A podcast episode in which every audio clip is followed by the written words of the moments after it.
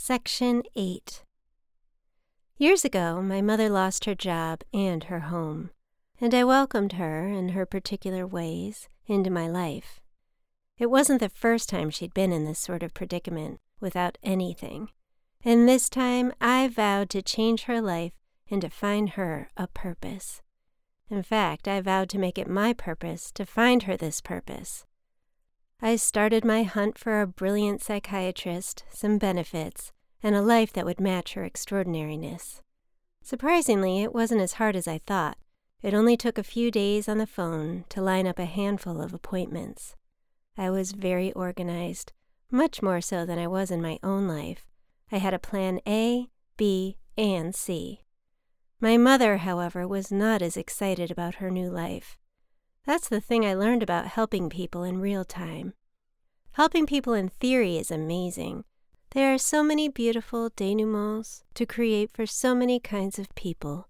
But the trick is figuring out how to shove these often unwilling cast members into these narratives while also preserving our own sanity.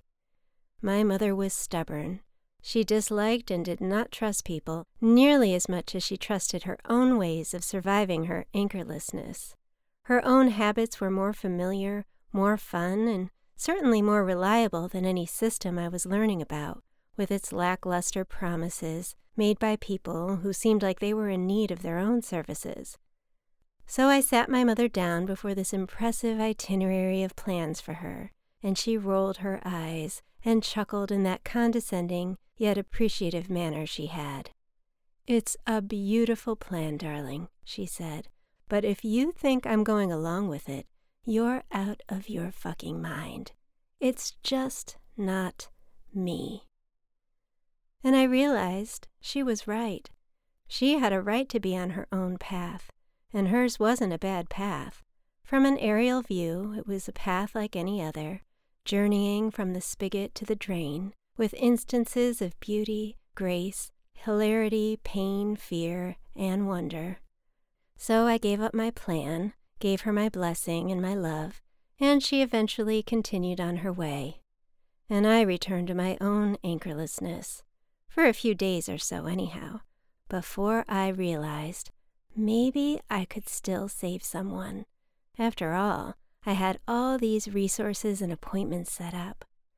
So I began my search for someone in need, and quite quickly I met someone, a homeless person.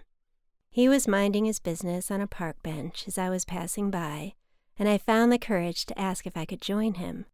We spoke about this and that, and I found out he'd been waiting for Section 8 housing. He spoke about his past, the potential he'd had, and the circumstances that took everything piece by piece until he had nothing. He told me about the time he'd been so cold he could feel the chill to his bones, and how he finally got to take a hot shower. He spoke about that shower in a way I'll never forget. For five whole minutes, he described the warm water and how it just flowed from the spigot and thawed and then soothed him to his core and gave him life. That's when I decided to ask if he wanted me to call the guy who was going to help my mother find housing, and he said okay. So I called this man, and I'm not sure if it's the high pitch of my voice, but I've always had this way of getting what I want on the phone. People giggle at me and sigh, and maybe it's because they can't wait to hang up, but whatever it is, they often acquiesce to my wishes. So, long story short, I was able to secure this homeless man an appointment, and because he'd already been on the list, it really didn't take very long before this homeless man had an apartment. God, it felt wonderful.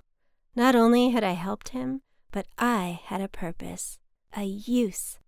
I started to wonder if maybe I could make saving people my career. I even started thinking up logos for my nonprofit. But then I got the call from the guy at Social Services who explained that the man had decided he was happier on the streets. I couldn't believe it. It's more common than you'd think, the man told me.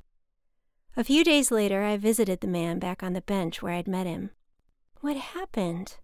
He smiled. You're a sweet girl, he said, but it was too quiet in there. I did have a nice shower, though. And that was that. I'm not saying helping people isn't the right thing to do.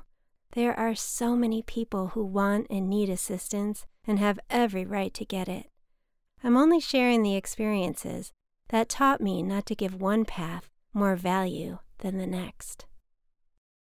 This piece was written, performed, and produced by me, Jessica Laurel Kane.